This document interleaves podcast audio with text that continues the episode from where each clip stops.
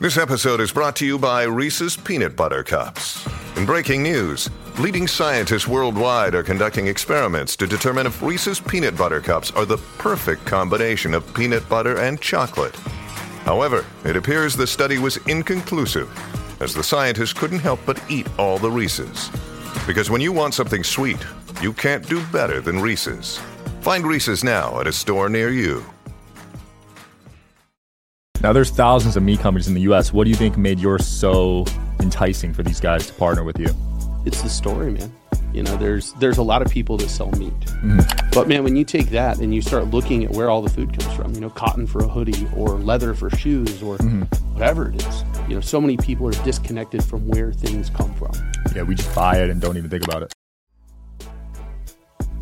Welcome back, guys. I got a fellow carnivore here today. He's got a great company called Colorado Craft Beef. How's it going, Jeff Smith? Going very good, man. Thanks for having me. Absolutely. So you sent over some meat and it was delicious, man. I can't wait to hear your story. When did you uh, start this company? So my wife and I actually started the company in 2017, and she is a fifth generation cattle rancher. So she uh, actually, we uh, respectfully call her our cow nerd because she actually has a master's degree in cow nutrition. That is a thing, believe it or not. Really? Yeah. Um, so she went to school for almost a decade. Wow. Just to be a nutritionist for ruminant animals. Which Takes is- that long?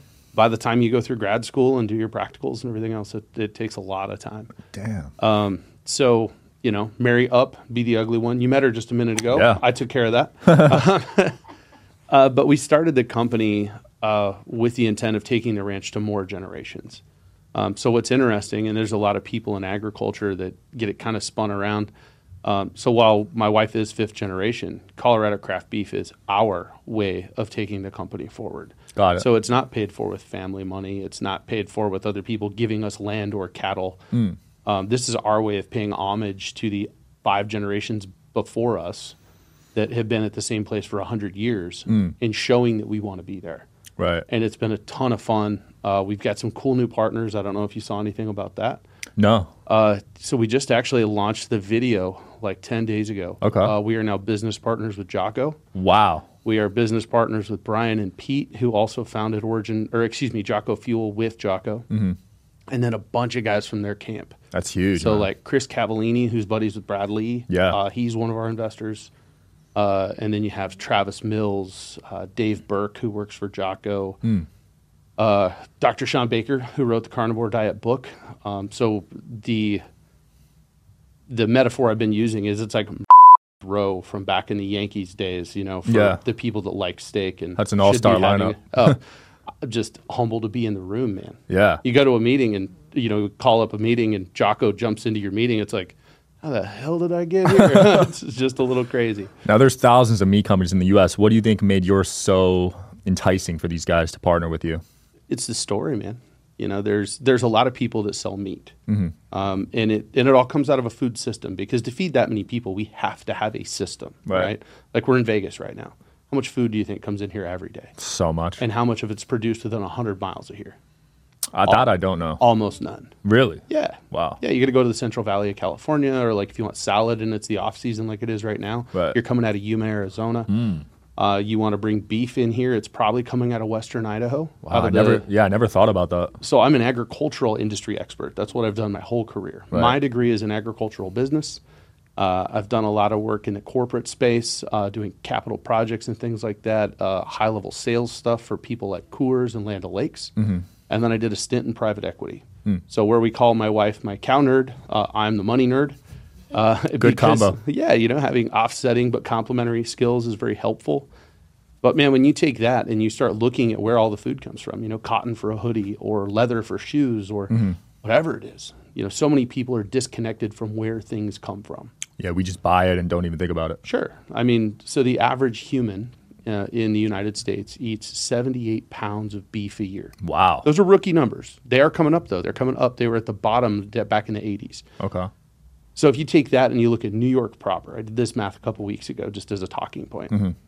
How many cows a day do you think it takes to feed New York City proper at 78 pounds per he- or pounds per person per year? How many cows a day would need to go into New York City proper? Not the not the metro, not the boroughs, just Right. New York proper. I don't even know. 6,000. A day? Yeah. Wow. So how many cows do we harvest in this country a week? It's got to be uh, s- astronomical, right? Six hundred thousand, A week? Mm-hmm. Wow. and three million pigs.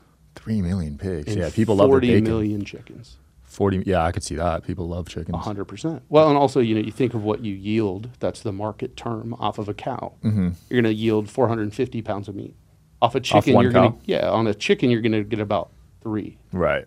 On a pig, you're going to get a couple hundred, maybe 150. Hmm. So when you start thinking about that at scale, it just gets crazy. Yeah. Uh, so to what you know, what we've put together for the guys like Jocko to get behind is one the story of the ranch and what we're doing. So we're very odd in the fact that we don't have a mother cow herd. So we buy calves from other ranches, and we dictate health protocols to them. So when we take calves, they're ready for us because our ranch isn't set up for cows. Uh, we don't have farm ground. We actually live in sandy soil, so you can't have cows out year round. Uh, we own our own feed yard, so we then take cattle to that, and then with the partnership with Jocko and all those guys, uh, we actually bought our own harvest facility. So that box of beef you got came from us again and again and again before it landed on your step. Wow.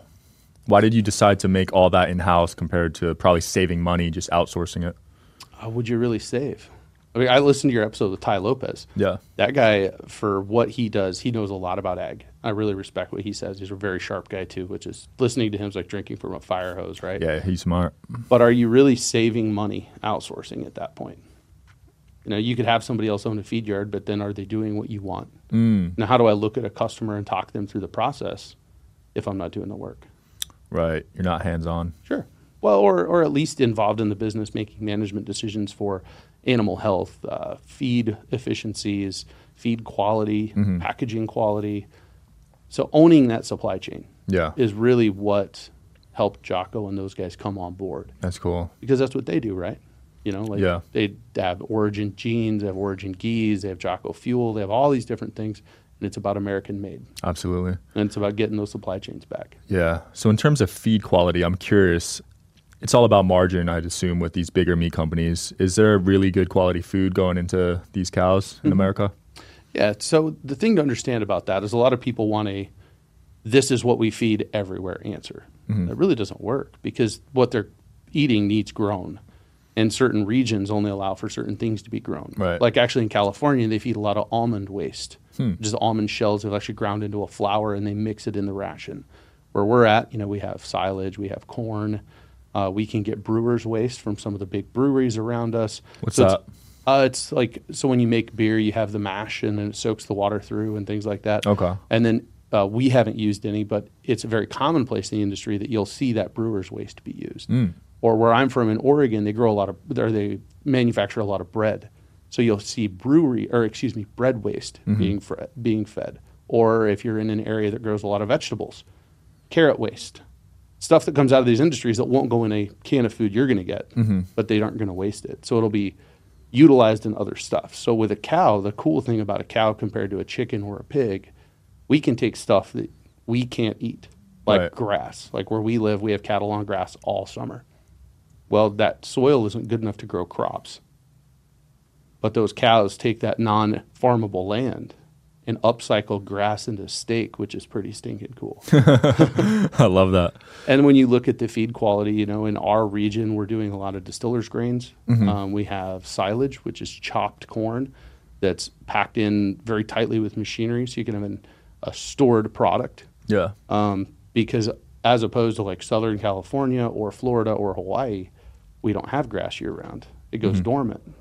You can't have cattle out on dormant grass. There's not enough nutritional value. Right. So it's all very, I wouldn't even call it regional. It's like micro regions Yeah. all around the country. Yeah, that makes sense. Now, is there any truth to steak that is grass fed or grass finished being healthier for you? Healthier is a very subjective term. Right. Uh, some of the nutritional people I follow uh, and have talked to at length, the way they describe it is very easy. The grass finished community, which we are not grass finished. Okay. We finish with different grain combinations based on the time of year. Um, but again, it's our whole process. You know, we have to do what we have to do within the confines of our region. Um, so we do feed with a concentrate ration. A lot of times it contains corn. Um, you know, and quite frankly, we do that on purpose because of the meat quality side of things. We can get to that in just a second. But with respect to the grass fed, grass finished side of things, if, well, the general talking point of the grass finished community is we are three times higher in omega 6, I believe it is. Well, cool, but beef typically doesn't have very many omegas, so three times zero is still pretty much zero. right. if you want omegas, eat fish. Yeah.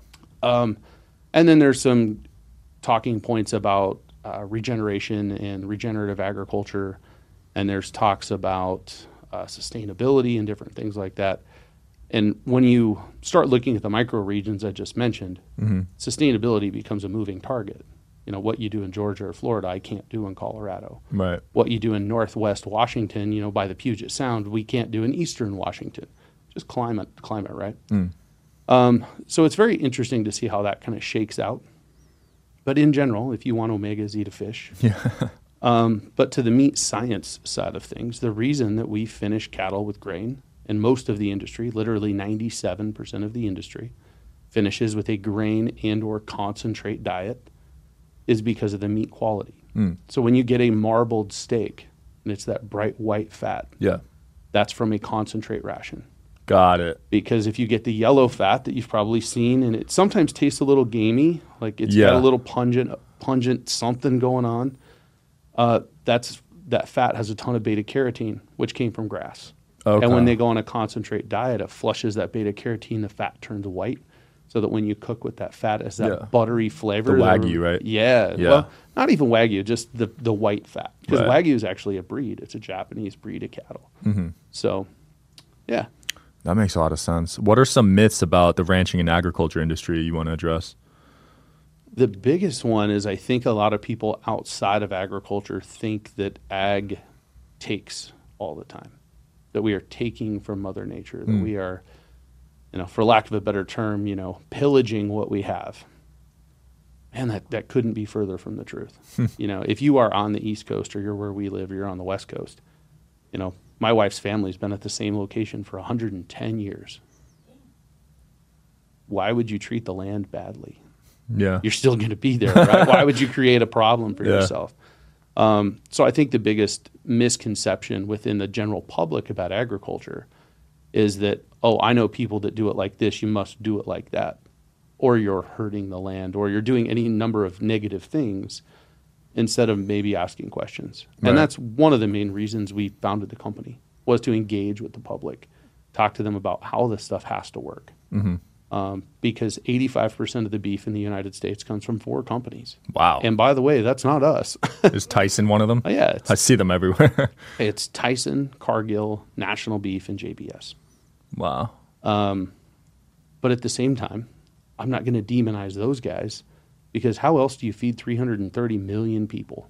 Yeah. There has to be someone, right? Yeah, I mean, if you if you take everything back to what it was hundred years ago, we can't feed a population that size. Wow.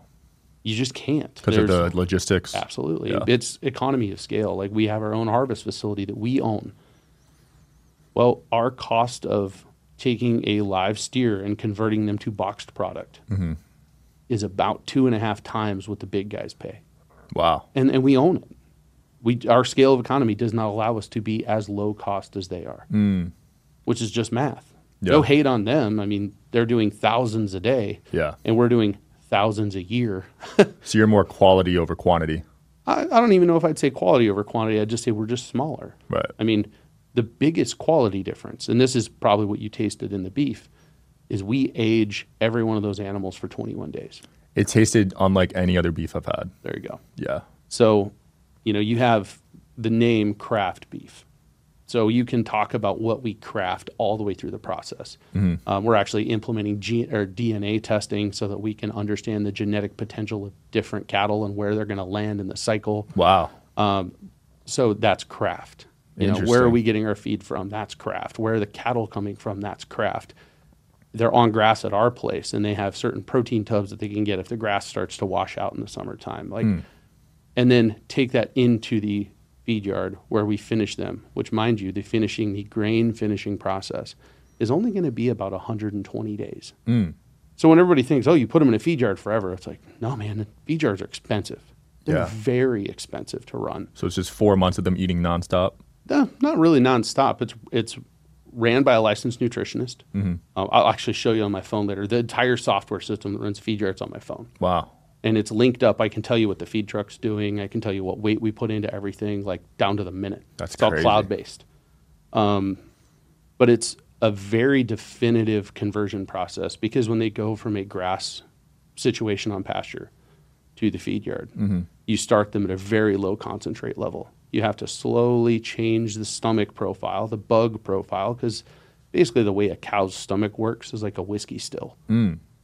you're feeding the microbiome of that of their gut and their gut produces the amino acids the proteins everything else that they then absorb Wow. I didn't know there was this much thought into this. by the way i am mimicking everything the lady through the wall over there has told me and she's probably like that's like 80% correct so um, It makes sense though, because you got to change their diet to get the quality we want. sure if, if you go on vacation in italy and you start eating pasta every day Yeah.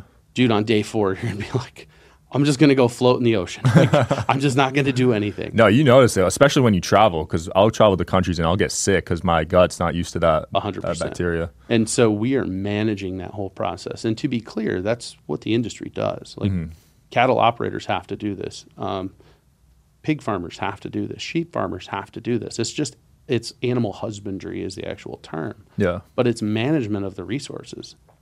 And to the people that you know don't understand, like oh, you love this industry, but you're taking cows and making them into steak, like that's a little like controversial Right. why else would we have cows? like, and I mean that lovingly, Yeah. but also from like a lesson teaching perspective. We have two little girls. How and we have dogs. We have a couple cats. We have mm-hmm. horses. That's all their friends, right? Like Boots, the cat, is the mascot around the ranch, and that little orange turd like thinks he runs the place. Yeah. But and the horses, you know, they love their horses. The little girls love the horses and just can't wait to go see them. Yeah. Not to say we don't love the cows, but the cows don't love you back. How else do you teach your kid? Yeah, it's snowing, man. It's 10 below. It's blowing 20 miles an hour, and guess what? Ice needs broken. Now, hmm. we don't have them doing that quite yet, but that's what I do all winter. Yeah. We take care of stuff. That's just what you have to do. And you and it's a different level of connection when it's an animal that doesn't love you back. We have a big Pyrenees dog. He's awesome. His mm-hmm. name's Toff. But taking care of him, I'm like, hey, buddy, you okay? And taking care of the cows, you try to talk to them, and they're just like, whatever, man. They're just hanging out. But you have to do it. Yeah. And that labor of love and that labor of sacrifice is one of the things that I think a lot of people lose on agriculture. Yeah. I mean, they've been, cows have been eating for who knows how long. I mean, Yeah. It's normal at this point. But yeah, vegans always make that argument about, you know, how they feel and stuff. Well, yeah, and I've so I do jujitsu, and we have a couple of guys in my gym that are full on vegans. Yeah. They're jacked too. It's very bizarre. so if I tap one of them, they're I'm like, hey man, if you'd have had a steak yesterday, and, and if they get me, they're like, you could have gotten out of that if you could have went a little faster if you didn't eat a steak yesterday. You know, it's Yeah. it's very jovial.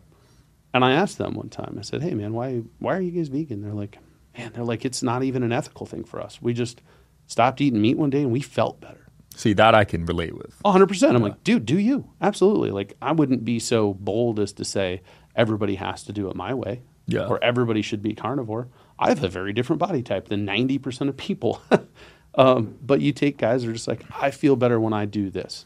Yeah. Yeah. I think when they released all those slaughterhouse uh, videos on Netflix, it pe- they were playing with people's emotions. 100%. And I think a lot of people fell for it. Yeah. Well, Even I did for a bit. Yeah. And, and you should, right? Like, you want to be empathetic. Yeah. You want to have some empathy. You know, Gary Vee talks about that a lot. Yeah. But at the same time, you have to be realistic as well. Because if all you're eating is tofu, that's made out of soybeans. Tofu's terrible for you, I heard. Absolutely. It's, it's made out of soybeans. But if you watch how soybeans are harvested and some of the environmental impacts of that, and by the way, I'm not bashing on soybeans. That's part of the food system that feeds 330 plus million people because we export a ton of product. Right. But you have to just understand what you're doing. Like you have to make an informed decision. Yeah. If you are in Minnesota and you are vegan and you think avocados are the best protein source, I think the closest avocados to Minnesota are in Arizona when they're grown. It's far. Well, how does that happen? And well, and a lot of them come out of Mexico. So now you're talking about, well, I, it's better for the environment. Well, how are, how are those grown in a different country? You don't know. So if you really want to have that impact, you know, that attachment to where your food comes from, regardless of what you want to eat, Yeah. you just have to be very cognizant of that. Absolutely. A big criticism I see online with with farms is pesticides. Mm-hmm. What have you seen with all these local farms? Do you see them using pesticides every day? No. Um, so, like if you're talking about Roundup, like Yeah. that's a big one, right? Yeah. So that's actually a herbicide. Okay. So pesticides are uh, bugs, like uh, for instance, uh, you know, soybeans have a the way they grow, they kind of get canopied over. Mm-hmm. And you have this really humid, like under under canopy layer, and there's a lot of bugs that live in there. So you can get aphid infestations and stuff like that. Got it. Or in wheat, you can get uh, different worms, or you can get a fungicide to deal with any sort of rotting issue because you got too much rain at the wrong time. Um, but Roundup's usually the most common that everybody kind of hammers against. The one thing to know is nobody's out there throwing this stuff around without any sort of understanding Mm-hmm. because it's expensive. Roundup. Oh yeah, yeah. You buy a gallon of Roundup concentrate, it's hundreds of dollars. Wow. hundreds and hundreds of dollars. And now if you go apply that to a 600 acre field, Yeah, they already have thin margins too. The a farmers. hundred so- So now I'm not to say that this is all well and good and we shouldn't find a better solution because we absolutely should. Mm-hmm. Um, but we have to do it in a measured way that we keep people fed as we adjust this system. Right. Right? You don't you don't just go rip the band-aid off and say we're going to figure it out because quite literally people could die. Yeah. So the idea is if they don't use the Roundup, everything will die, all the crops. So they ha- they kind of have to use it right now. Not really. So the and I'm not much of a crop guy. Mm-hmm. I'm more of a bring it to me. Like I did a lot of seed processing and a lot of like grain handling and a lot in the ag space, of course, with beef. Yeah. Um, but a great example is where I'm from in Oregon. A very, very popular dryland wheat area. So we don't have irrigation. They grow special varieties up there that are actually exported to Eastern Asia. So very common in like noodles and things like that. So the Roundup that's applied there is actually not applied on the wheat. They do pre-emergent spraying is what it's called. So they go out, they plant the wheat, and then they will spray the crop or spray the leftover grass that was growing naturally before the wheat comes up. So the wheat never actually touches Roundup. Okay.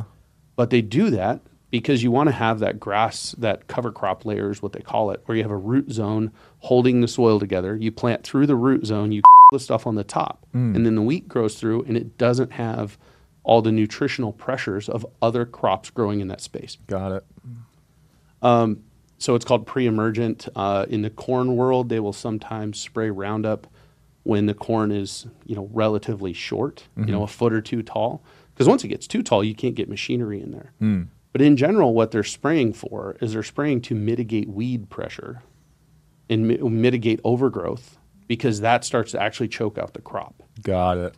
I'm not voting for or against Roundup. I'm just explaining why and how they use it. Yeah, it's good to understand their perspective because I feel like their perspective was never shown in the media. 100%. It was just like, oh, they're using it. It's terrible. Sure. And uh, a good friend of mine in Illinois, I, I walked him through this whole thing. He goes, Yeah, man, but where I live, he's just west of Chicago.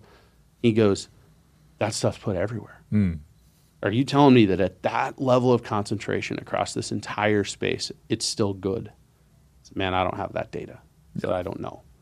I said, But if you start taking the amount of corn that's produced in that region and you decrease it by 30% because you have too much weed and pest pressure, mm-hmm. what does that do to the local supply? So the price would go up a lot. There you go. Yeah. And and the thing, you know, to that point that a lot of people don't understand, in the United States, we spend about eight to ten percent of our discretionary income on food. Mm-hmm. It's a very, very low percentage. In Europe, it's like twenty to forty percent. Wow. You go to South Korea, it's like fifty-five percent. South Korea is one of the highest I wonder why it's so low here. because we produce so much, hmm. and because we export so much, and because our systems are so efficient. So, you know, to our business model with Colorado Craft Beef, we support all those guys. You mm-hmm. know, grow food, feed people. Step one. Step two, do not food shame. Like if somebody wants to buy organic or non-organic, let them make the decision they need to make for their family. Right. And at the end of the day, our pricing at Colorado Craft Beef is higher than commercial beef. Mm-hmm. I would say commercial beef in the grocery store is still nutritious, it's safe, it's healthy, and if that's what you need to feed your family, beef is the best protein you can give them. Mm. I have no judgment. We can do some things that make our quality different, but we have a higher cost. And if you want to support that model, vote with your dollar. Right. You don't have to do that every day. I mean, we've got customers all around the country. We ship nationally. We're 95% direct to consumer. Hmm. And when somebody in South Carolina calls and cancels their subscription, I usually follow up and I'm like, hey, I see you canceled your subscription. You've had it for like nine months. Is there everything okay? And usually it's, man, everything's great. We love your company. I found a local guy. Hmm. Heck yeah, go do that. Wow. That's cool that you have, that you have that mindset. Well, you should, right? Like if if the math was the only thing at play, we should have no reason to move beef more than 30 miles from where we are. Mm. We could feed everybody in that small spot. Yeah. That's still a very small spot. Like in a perfect world, we wouldn't ship outside of Colorado. Wow. We wouldn't have to. Like mathematically speaking, if we produced everything we possibly could with our system, we can't we wouldn't have to ship outside of Colorado if we had full buy-in. Hmm. But we have competitors. Then you also understand that we have access to different feed in our region that other people don't. Yeah. We have access to better climate than other people. Like if you're feeding cattle in South Texas, it's a different type of cattle. They may not marble. You know, all these different things that make quality a thing. so Colorado is one of the best states. Uh, so it's what they call it is the feeding triangle, and the feeding triangle is Omaha, Denver, Amarillo, Texas, and about like eighty-five or ninety percent of all the fed cattle in the United States, which would be you know what you would call high-end beef, mm-hmm. comes out of that triangle. Wow. And we are right in the middle of it. So we have access to great feed. We have a lower price point because of our location, and mm-hmm. we're able to pass a lot of that on through efficiency. Mm. Um, it's just an interesting dynamic when you start talking to producers in other regions. Yeah. Yeah, I've, I've got friends. We've got friends all over, and we've got friends that buy from us and two of our other companies that we know. No big deal. Hmm. Like the the market is big enough, and the one thing we talk about a lot within the agricultural space is, depending on how you do the math, about one percent of the United States population is involved in agriculture. Hmm. You might see it as high as two percent. It's still not that many people. And that's when you're starting to include the ag accountants, the ag attorneys, and Right. all the ancillary ag people. But man, the people in ag that start tearing other ag people down, it's so bananas. You just can't help but laugh. You're like, bro, we're on the same team. it's all ego, dude. It is. That happens It's- in any industry. Absolutely. Like I imagine you catch podcast heat. Oh, yeah. like- and you're like, I'm sorry, man. What, if, clearly, you need another guest. Why you got time to bother me? Dude, I love other podcasts. I, I want every podcaster to win. Absolutely. Yeah. Like, and that's and that's really what it comes down to. And ag is one of those weird things. So everybody's like, my way is perfect, and I'm like, cool. Do that then. That's funny. it's very bizarre as you start looking around and you start like capturing all the different value chains and what people Yeah. can do. Like actually, the reason I I knew they fed almond waste, but I wasn't super familiar with it. But Chad Mendes, the UFC fighter, Mm-hmm. Yeah. He's part of an almond-based beef company that's out of Central California. Wow. I've never even heard of almond based beef. Well, they they take the hulls off the almonds and they grind them into a flour or chips. Yeah. And then they mix it in the ration because it's this great protein source. Oh, and okay, it's yeah, got almonds. high fat content and stuff like that, but it's waste product in the almond industry, not food waste. There's a lot of people that say, "Oh, it's garbage." I'm like, "No, it, we can't send it to Saudi Arabia because it's not that quality of almond, Right. but it's still got a lot of feed value. Yeah. You know, what should we do? Throw it in a landfill? Maybe not the best idea. Yeah. Um, But you know, Chad Mendes went on uh, Rogan's podcast and was talking about that. I was like, I immediately followed him and I sent him a message. Like, hey man, that's really cool. Wow. Like, So you're open. you should be. Yeah. But like, I'm not so stubborn as to think we should feed everybody. I can't. Health is one of those really divisive things, though, for a lot of people. Yeah. Yeah. The the other really weird one that we play in is the barbecue space. Oh, yeah. Those guys are so tribal. you shouldn't use this barbecue. You should use the other one. And if you use this one, you're an idiot. I'm like, man, you're adding heat and salt. There's only so much you can do. I can it. see that. Yeah. People, when I got the Traeger, they're like, "You're smoking your meat. You're not barbecuing it." I'm like, "Yeah, why not?" Yeah. Uh, Well, or the guys are like, well, you're using a Traeger, you're cheating. You should use a stick burner. I'm like, man, that'd be great, but I don't have the time. I like to push the button and pick Yeah, the push temperature it and go inside. That's right. Yeah. Oh, no. Um, now, when it comes to beef rankings, I Mm-hmm. know there's a system. How does it work, and how do you get to the highest level? Cool. So, um, in the United States, with typical fed beef, uh, and I mentioned fed beef just a little while ago. So, to clarify that term, that is cattle under 30 months of age in the United States. If they're over 30 months of age, they cannot be graded. So if you are looking at a graded beef, it is typically select, choice, or prime. Okay. So that's USDA grades. So you can go to the grocery store, go online, and it's USDA choice, USDA prime. Then you can go into the Wagyu scale, which is totally different because Wagyu is its own market. Right. It's all by itself. The A5, I believe, is the top of that. So if you, you know, just down the road, like I think last time we were in town, we went to dinner at uh, Lakeside, Lakeside in the Wynn. and uh, they had a A5 like sampler. Okay. It was outstanding. They have to bring you the paper, right, I forgot. to confirm it. Maybe. that had a really good that had a really good cocktail that night too. but uh, you know, they bring it out and it's it's awesome. Don't get me wrong, but it's also something that you eat like three bites and you're like, okay, I'm good. It's rich, yeah. It's very, very rich. Um, and that's where you know, those are just the grades. Mm-hmm. That's the and the grade is basically the proportion of fat to muscle in a cut. Yeah. And it's measured at the ribeye. Because Got it. that's the and, and it's and that's the whole carcass grade. So you could have a prime ribeye and then, you know, something looks a little different, but that's how they grade the entire carcass. oh, so the whole cow gets one grade. Yeah. Okay. Well, and typically it's done by the side. Got so it. the half of beef. Um, but then when you throw in some of the other stuff, like what we can do with the aging, Mm-hmm. That kind of takes that grade and makes it not as prominent. So what's the science behind aging 21 days? What does that do to the meat? Well, the first thing you have to have is a fat covering on the animal so that as it ages and it starts to get how much meat experience you got, Sean? Uh, I eat it a lot. I mean, Um, so when you start to age meat, or if you go to like Gallagher's at New York, New York, and they've Yeah. got that crust, that funk that's on the outside Right. in the aging cooler, you got to trim that off, right? You aren't going to eat that on the steak. That's that's called the bacteria. pericarp. Uh, not really. It's just it's it's like really gross jerky, got it, got it. but but that's called the pericarp, and that happens on carcasses when you age them, and it works best to age carcasses when you have a fat covering on them, which comes from the grain finishing side, and you have something to trim, and you're not into the meat, so it insulates the meat.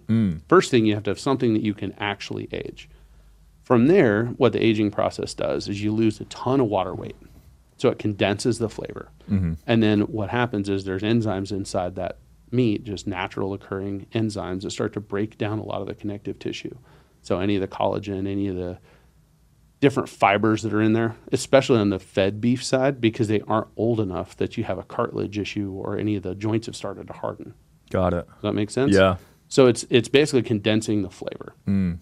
Um, and then what's really nice about that, like a good math problem, is you end up with about thirty percent more cooked weight because you don't have all the water loss. Wow. So typically, if you do the math on like a brisket or something, we've done this for some catering companies with Yeah. the beef company. I'm like, here's going to be your yield, and they're like, well, that's too high. I said, well, no, it's because we've aged it, and what we're selling you is, you know, aged beef. So it's actually more condensed, more flavorful. You're going to lose less water. And they're like, oh man, that's great. Wow. So they get 30% more meat? Uh, yeah, 30% net. Wow. That's a lot, man. Yeah. It- well, it's well when you got to break the math down for them. So they're like, well, how cheap is it? well, cheap's a relative term. Like, what's your final product going to be? I love me some brisket, man. That on the Traegers. Oh, Oh, you should have told me, dude. I- I'll hook you up. I got you. oh, man. Thank you so much. Well, Jeff, it's been a pleasure learning about the meat industry. Anything you want to close off with or promote? Man, just uh, you know, vote with your dollar. Give, give us a shot if you want. You know, the nice thing with our model is you don't have to subscribe. You can buy a one-off.